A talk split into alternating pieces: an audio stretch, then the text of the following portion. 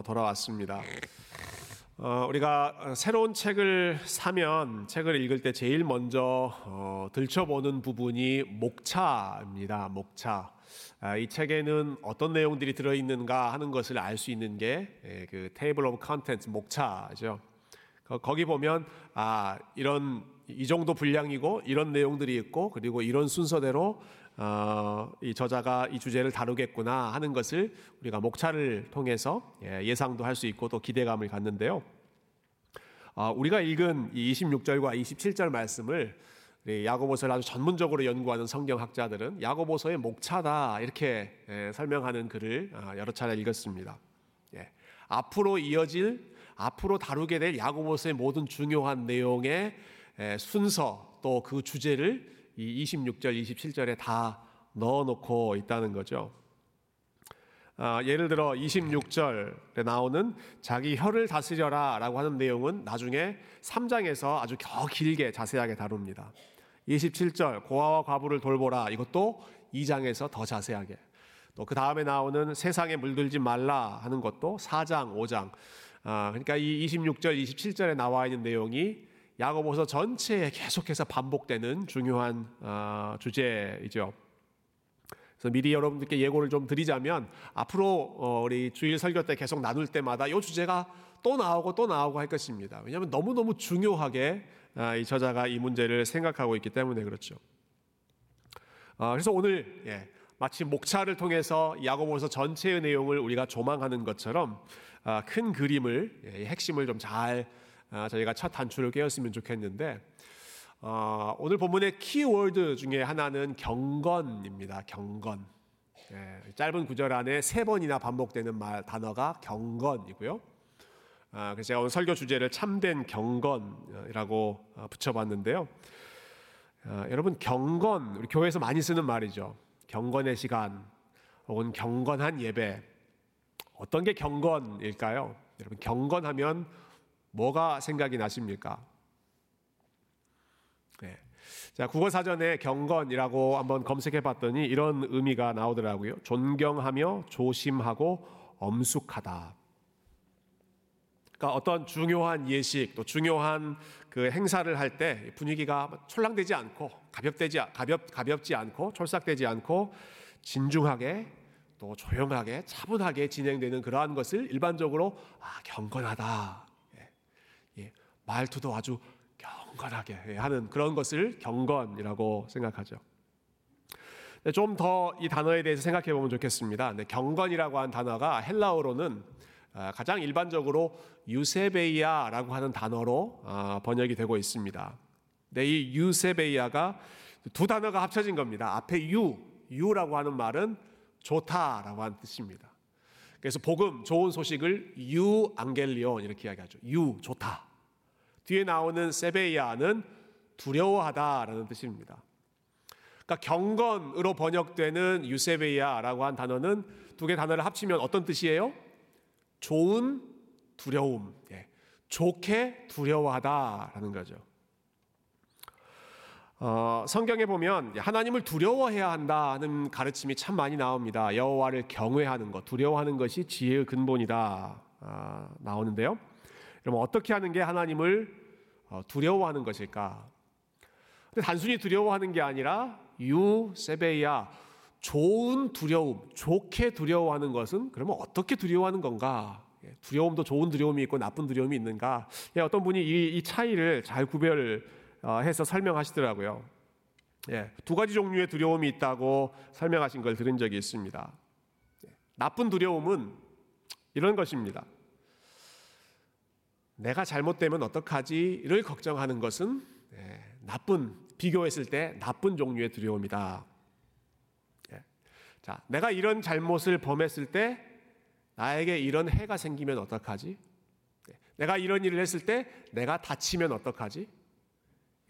결국 뭔가를 두려워하는데 불안해하고 염려하는데 그 두려워하는 목적은 사실 나를 보호하는 것이죠. 내가 다치지 않는 것, 내가 해를 입지 않는 것, 내가 벌 받지 않을 것을 어, 소망하는 그런 마음에서 나오는 두려움이 첫 번째 두려움이고 반대로 좋은 두려움은 이런 것이다. 좋은 두려움은 이런 일을 했을 때 내가 잘못되면 어떡하지? 내가 다치면 어떡하지?를 고민하는 것이 아니라 상대방이 잘못되면 어떡하지?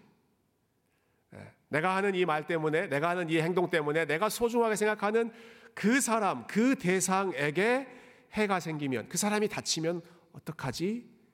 하는 마음에서 자기 자신을 돌아보고 행동과 말과 이러한 것들을 삼가하는 것, 좋은 의미에서의 두려움입니다. 두려워한다는 그 현상은 똑같지, 똑같지만 예, 두려워하는 이유가 다르죠. 두려워하는 목적이 다릅니다. 첫 번째는 내가 벌받지 않기 위해서 두려워하는 것이고, 두 번째는 상대방이 다치지 않기 위해서, 상대방이 실망하지 않기 위해서 두려워하는 것. 내가 이렇게 했을 때, 내가 잘못했을 때 저 사람이 마음이 상하면, 실망하면 어떻게 될까? 그것 때문에 내 행동을 다시 가다듬는 것이 좋은 의미에서의 두려움입니다. 상대방의 마음, 상대방의 명예, 그리고 상대방의 위치를 존중하기 때문에 나를 주의하는 것이죠. 삼부 예배는 청년들도 많이 계시지만 또 삼부 예배에도 부부가 함께 앉아 계시는 분들이 많이 계시는데요. 예, 여러분 배우자를 두려워하며 살고 계십니까? 예, 옆에 옆에 앉아 계신 분 보지 마세요. 보시면 어색해지니까 예, 보지 마시고 생각만 하세요. 생각만. 나는 이 사람을 두려워하며 살고 있는가? 아무 아무 두려움 없이 그냥 살고 있는가?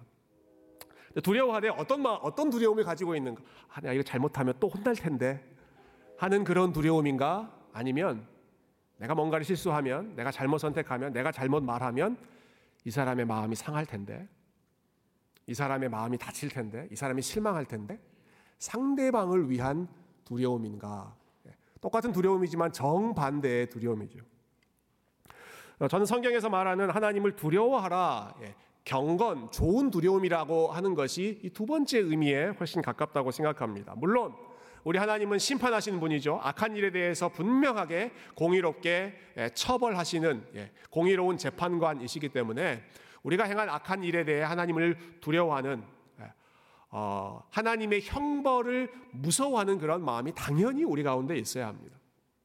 피조물로서 창조주의 심판, 온 세상을 주관하시는 그 왕의 권위에 대해서 반역하는 것에 대해 우리는 두려워해야 되고 우리 마음을 낮춰야 할 아, 당연한 그러한 의무가 있죠. 아, 그러나 하나님을 생각할 때 항상 벌벌 떨기만 하고, 아, 하나님을 항상 무서운 분으로만, 아, 우리의 행동에 대해서 항상 벌 주시는 그러한 분으로만 생각하는 것은 성경이 말하는 참된 두려움이 아니라고 생각합니다. 로마서 팔 장에 보면 바울이 이렇게 가르치죠. 너희는 더 이상 무서워하는 종의 영을 가지지 않았다. 예수 그리스도 안에 있는 사람들을 향해서 너희는 더 이상 무서워하는 종의 영이 아니라 너희는 Spirit of Adoption, 양자의 영, 하나님의 자녀, 아들, 딸이 되는 그 영, 즉 하나님을 이제 아버지로 섬길 수 있는 그 새로운 삶이 시작되었는데, 그러면 이제 하나님을 무시하고 하나님에 대해서 무관심하고 살아가는 것인가? 아니요, 계속해서 하나님을 두려워하며 살아가는 것입니다. 근데 어떤 의미의 두려움입니까? 내가 하나님을 사랑하기 때문에, 나를 자녀 삼아주신 그 하나님, 아, 우리가 교동문을 통해서 오늘도 고백했지만 쉬지도 않고 졸지도 않고 주무시지도 않고 모든 환난에서 나의 삶을 지키시겠다고 약속하신 그 하나님, 그 좋으신 하나님, 그 하나님을 사랑하는 마음으로 내가 하는 잘못된 판단이, 내가 하는 잘못된 말과 잘못된 생각이 그 하나님의 마음을 아프게 하면 어떻게 될까? 그 하나님을 내가 실망시키면 어떻게 될까? 부모를 사랑하는 자녀들이 단순히 부모에게 벌받지 않기 위해서 순종하는 것이 아니라, 아, 내가 부모의 마음을 기쁘게 하기 위해서, 나의 잘못된 것 때문에, 때문에 실망하시면 어떻게 될까?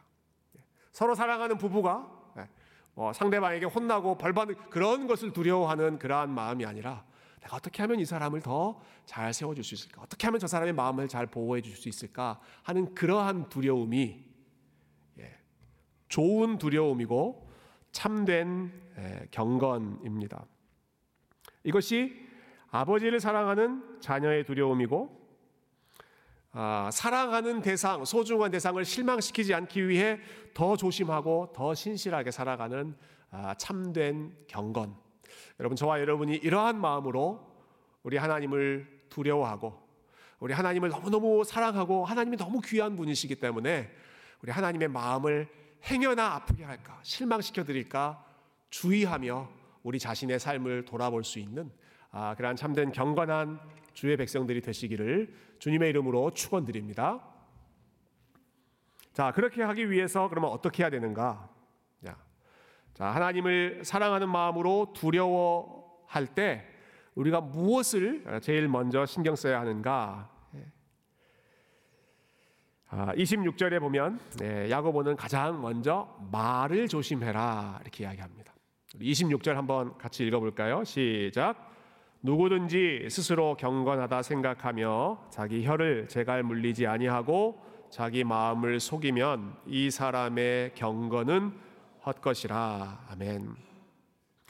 어, 경건에 대한 일반적인 생각을 한 번 더 좀 깨트리는 그러한 말씀인 것 같아요. 어, 오늘 이 단어가 계속 나오네요. 예, 경건이라는 단어를 생각하면 어, 우리는 일차적으로 하나님과의 관계에서 우리가 어떤 태도를 가지는가 하는 것을 먼저 연상합니다. 어, 여러분 어떤 집사님, 예, 어떤 집사님은 참 경건한 분이야 어, 이렇게 말할 때 어떤 모습을 생각하십니까? 어, 청년부 우리 지체들 어떤 형제는 어떤 자매는 참 경건해. 어, 어떤 사람을 여러분 경건하다고 어, 그렇게 생각하십니까? 일반적으로는 이게 예배 때 아주 진지하게 참여하는 모습, 또 기도할 때 간절하게 우리 하나님 앞에 엎드려 정말 진실된 마음으로 간절하게 기도하는 모습, 또 찬양할 때도 그냥 대충 하는 것이 아니라 너무너무 열정적으로 온 마음을 다해서 하나님을 찬양하고 그 마음이 그 마음이 그냥 가만히 있는 것으로는 주체되지 않아서 때로는 몸을 흔들기도 하고 때로는 손을 들기도 하고 그런 모습을 보면서 우리 참 경건하다 그런 느낌을 받죠. 제가 청년 때 같이 신앙생활하던 그 공동체 중에 공동체 안에 참 찬양 좋아하는 그런 선배님들이 많이 계셨는데 아, 찬양 전배하는 그, 그 선배 그 누, 누님이셨어요. 그분은 아, 손을 드는 모습이 너무 경건하셨어요. 손을 찬양할 때 은혜 받을 때 그, 여러분 손 들고 찬양하시잖아요. 저는 뭐 그냥 투박하게 이렇게 합니다만 그분은 이렇게 네. 그 모습이 얼마나 우아하고 아 나도 저렇게 한번 해볼까 이렇게 하면서 마지막에 각도를 사십오 도 살짝 트는 게 그, 그분의 에, 포인트셨는데요. 아 너무 감동적인 이야기를 하니까 콧물이 나오네요. 네.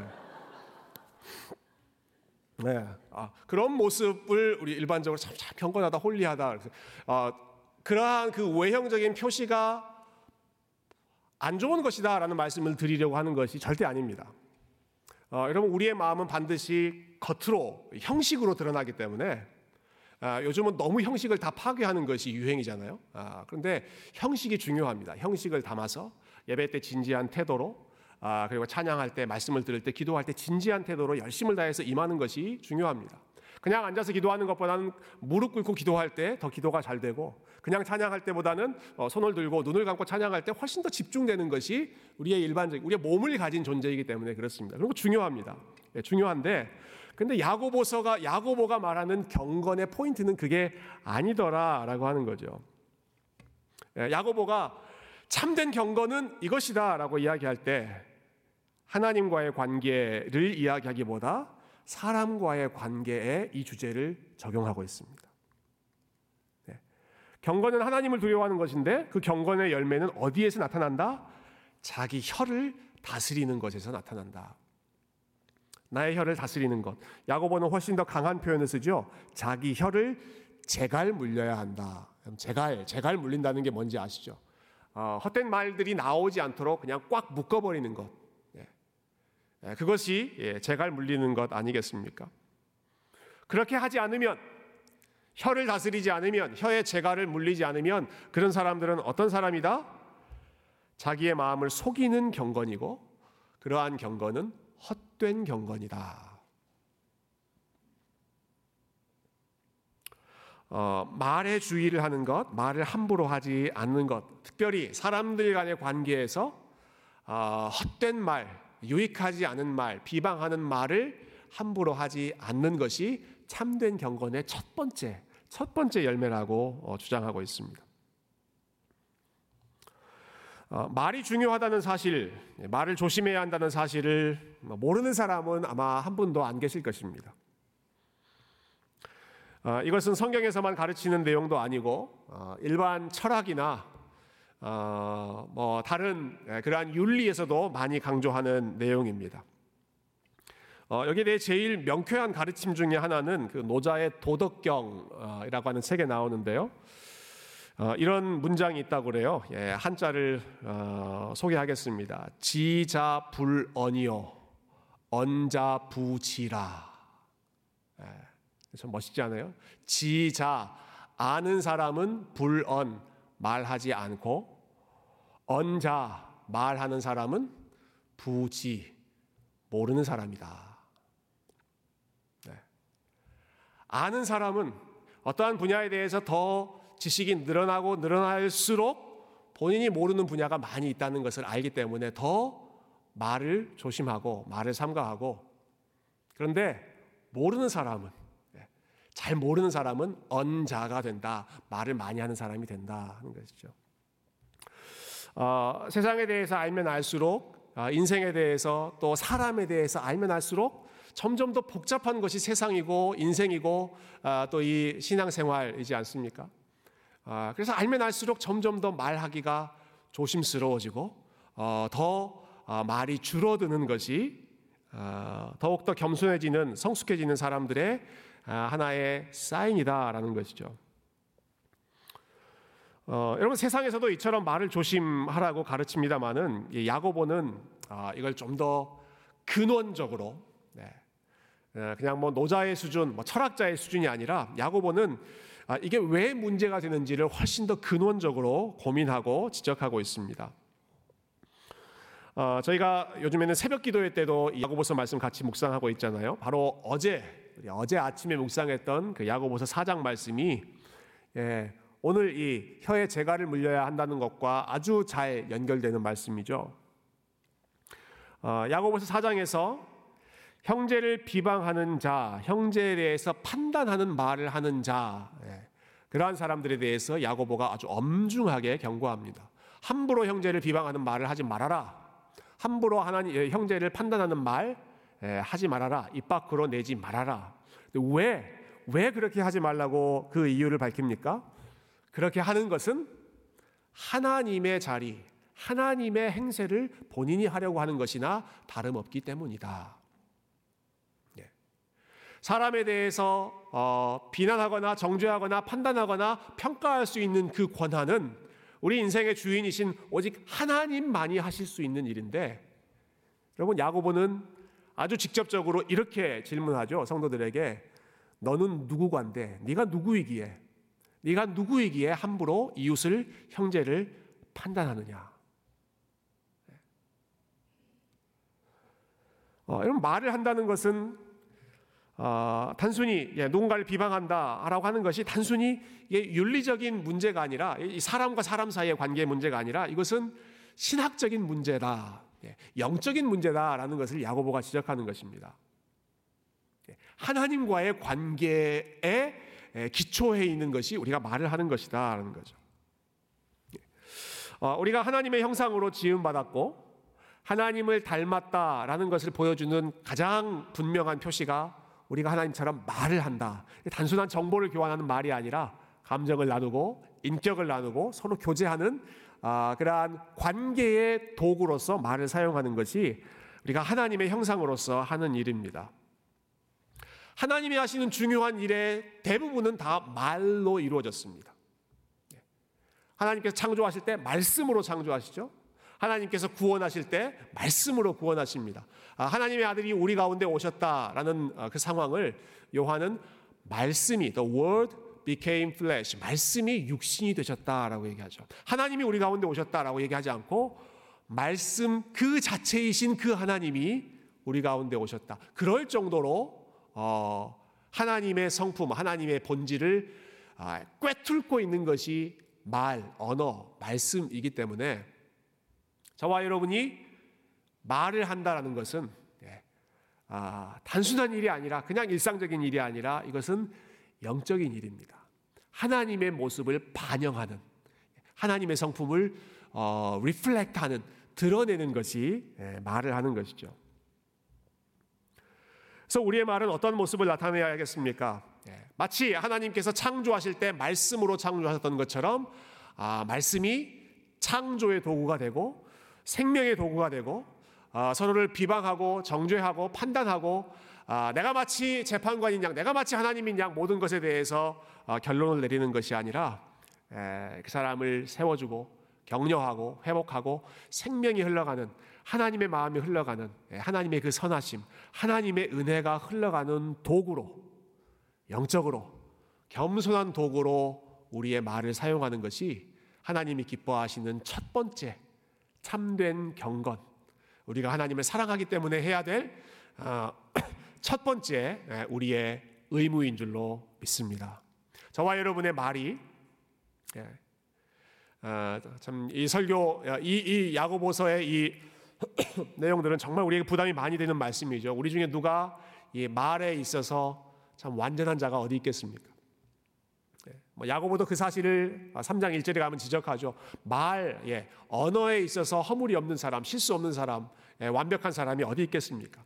예, 그럼에도 불구하고 우리 다시 한번 우리 스스로에게 아, 선포해야 할 아, 말씀의 진리는 저와 여러분의 입술을 통해서 저와 여러분의 말을 통해서 우리 하나님의 거룩하심이 드러나고 우리 하나님의 선하심이 드러나는 그러한 축복의 통로로 여러분의 말을 마음껏 사용하시기를 주님의 이름으로 축원드립니다. 자, 그 다음에 나오는 우리 마지막 내용 역시 마찬가지 맥락인데요. 우리 이십칠 절 말씀 마지막으로 같이 읽어보겠습니다. 이십칠 절 시작. 하나님 아버지 앞에서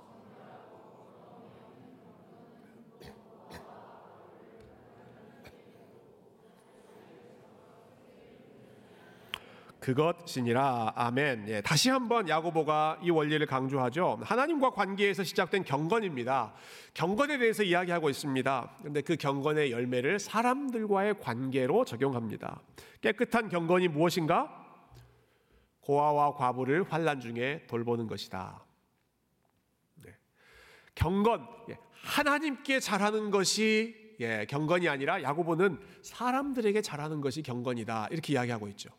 고아와 과부, 그 당시에 고아와 과부는 스스로를 보호할 수 없는, 스스로를 자기 힘으로 디펜드 할 수 없는, 서포트 할 수 없는 사람들입니다.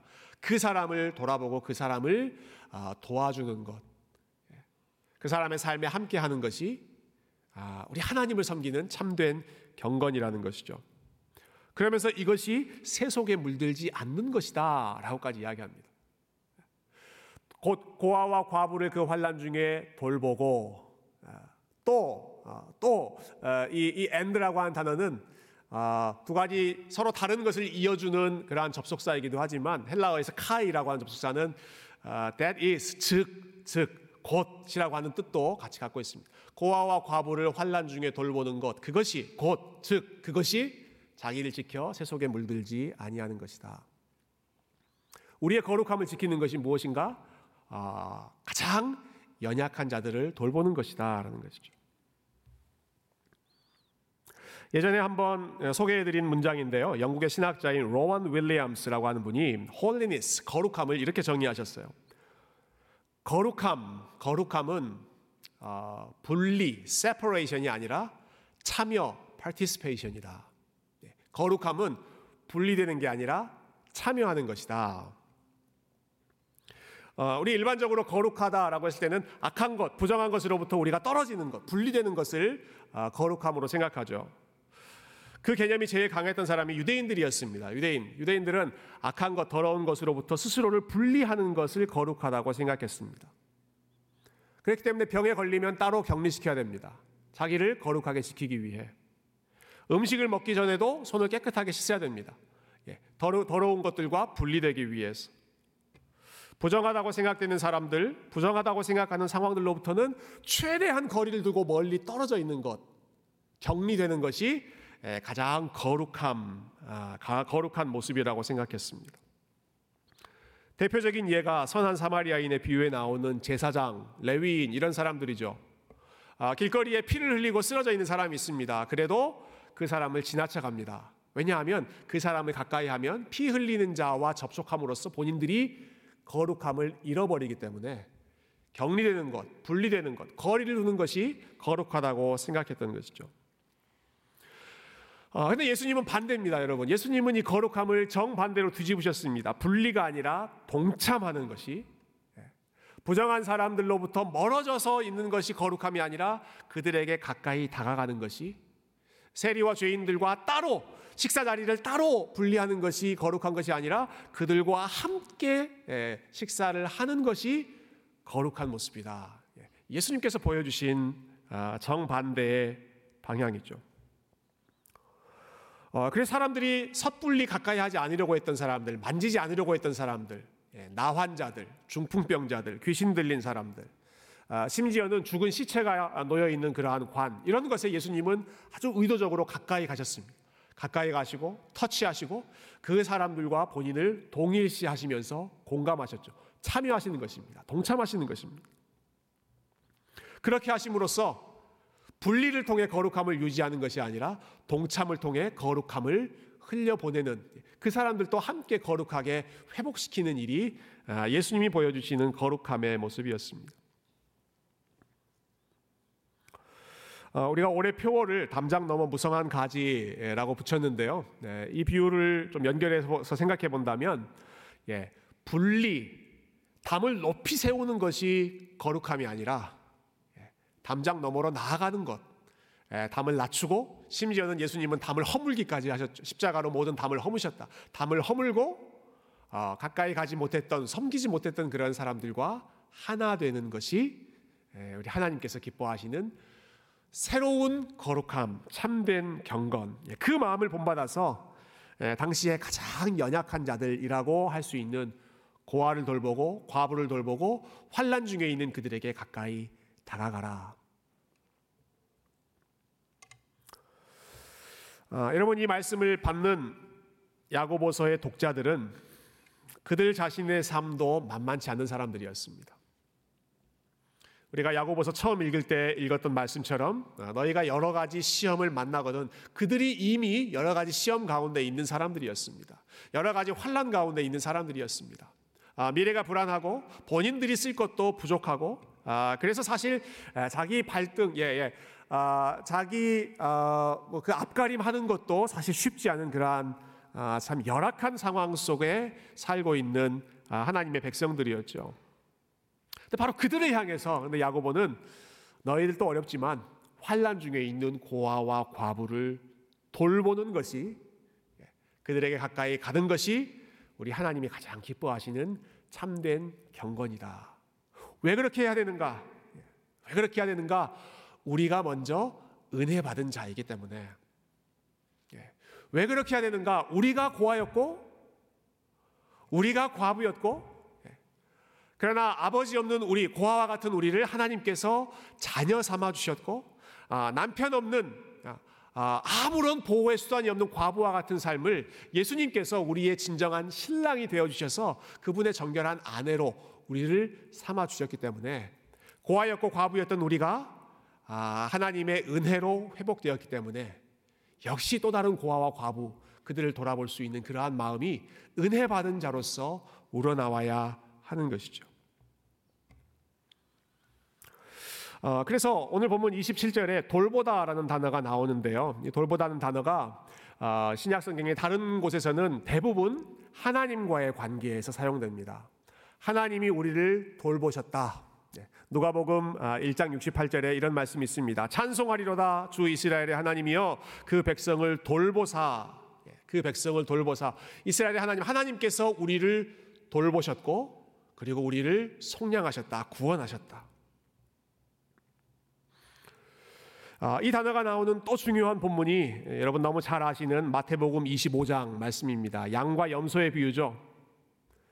예수님이 두 그룹을 나누신 다음에 한 그룹은 칭찬하시고 한 그룹은 책망하셨습니다. 이 그룹은 너희가 나를 돌봐주었다라고 칭찬하셨고, 반대쪽 그룹에 대해서는 너희가 나를 돌보지 않았다라고 책망하셨습니다. 사람들이 깜짝 놀라서 물어보죠. 예수님, 우리가 언제 주님을 돌봤습니까? 그때 예수님께서 너희 중에 가장 작은 자에게 한 것이 나를 돌보는 것이었다. 반대쪽 그룹에 대해서도 너희 중에 가장 작은 자에게 행하지 않은 그것이, 돌보지 않은 그것이 나를 돌보지 않은 것이었다. 돌보다라고 하는 이 똑같은 단어를 예수님은 여러 차례 반복하시면서 작은 자에게 하는 것이 주님께 하는 것이다. 작은 자를 돌보는 것이 결국은 주님을 돌보는 것이다 말씀하셨습니다. 어, 그러니까 고아와 과부로 대표되는 연약한 자들을 돌봐야 하는 이유가 무엇입니까?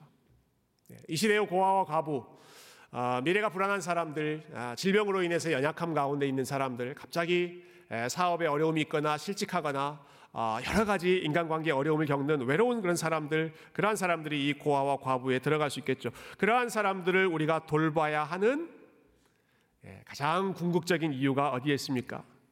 첫 번째는 하나님께서 우리를 먼저 돌봐주셨기 때문이고, 그리고 두 번째는 그들을 돌보시는, 돌보는 것이 우리 주님을 돌보는 것이기 때문입니다.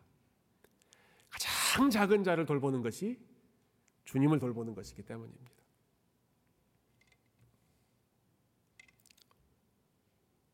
아, 참된 경건, 진정한 경건, 영어로는 true religion이라고 번역을 했습니다. 진정한 종교, 진정한 신앙, 참된 신앙은 무엇인가? 여러분, 야고보는 거창한 것을 말하지 않습니다. 어, 뭐 대단한 것을 이야기하지 않습니다. 참된 경건, 하나님이 기뻐하시는 진정한 경건은 무엇인가? 아, 뭐 전 세계에 나가서 세계를 보고 막 뭐 그런 이야기, 거창한 스케일을 이야기하지 않습니다. 하나님 앞에서 하나님을 사랑하는 마음으로, 하나님을 두려워하는 마음으로 내 말을 지키는 것, 그리고 하나님을 사랑하는 마음으로 아, 가장 연약해 보이는 사람, 그 사람 도와줘봤자 나에게 뭐 리턴이 돌아올 수 있는 그런 것도 없어 보이는 그러한 사람. 자, 이거 성도님들 중에 그런 분들을 정말 아, 참 오른손이 하는 일을 왼손이 모르게 너무나 이름도 없이 빛도 없이 열심히 잘 섬기고 있는 아, 그러한 소식들을 들을 때마다 얼마나 감사한지 모르겠습니다. 여러분, 그런 일들을 지금 감당하고 계시는데 그 일을 하는 것이, 그 일을 성실하게 감당하는 것이 우리 하나님께서 가장 기뻐하시는, 가장 크게 위대하게 여기시는 참된 경건의 모습인 줄로 믿습니다. 아, 믿음의 선배 한 분이 이런 이야기를 하신 기억이 납니다. 예, 우리가 하나님을 위해서 일한다라고 했을 때 큰 일을 하는 것이 중요한 것이 아니라 작은 일을 큰 마음으로 하는 것이 중요하다, 아, 이런 말씀하셨어요. 예. 하나님을 기쁘시게 하기 위해서 내가 무슨 일을 해야 되지? 큰 일을 하는 거 아니, 그게 중요한 것이 아니라 작은 일을, 작은 일을 큰 마음으로, 하나님을 사랑하는 마음으로, 주님께 감사하는 마음으로, 큰 그 은혜의 마음으로 섬기는 것. 작은 일, 우리의 혀를, 우리의 말을 다스리는 그 일을 우리 하나님을 두려워하는 마음으로, 하나님 앞에서 우리 하나님의 성품을 드러내기 위해서 우리의 말을 사용하고, 우리 하나님께 감사하는 마음으로 연약한 자들을 섬기고 돌보고, 그것을 통해서 우리 하나님을 영화롭게 하는 참되게 경건한 주님의 백성들, 정말로 거룩한, 하나님의 거룩함에 동참하는 귀한 주의 백성들 다 되시기를 존귀하신 주님의 이름으로 축원드립니다. 함께 기도하겠습니다.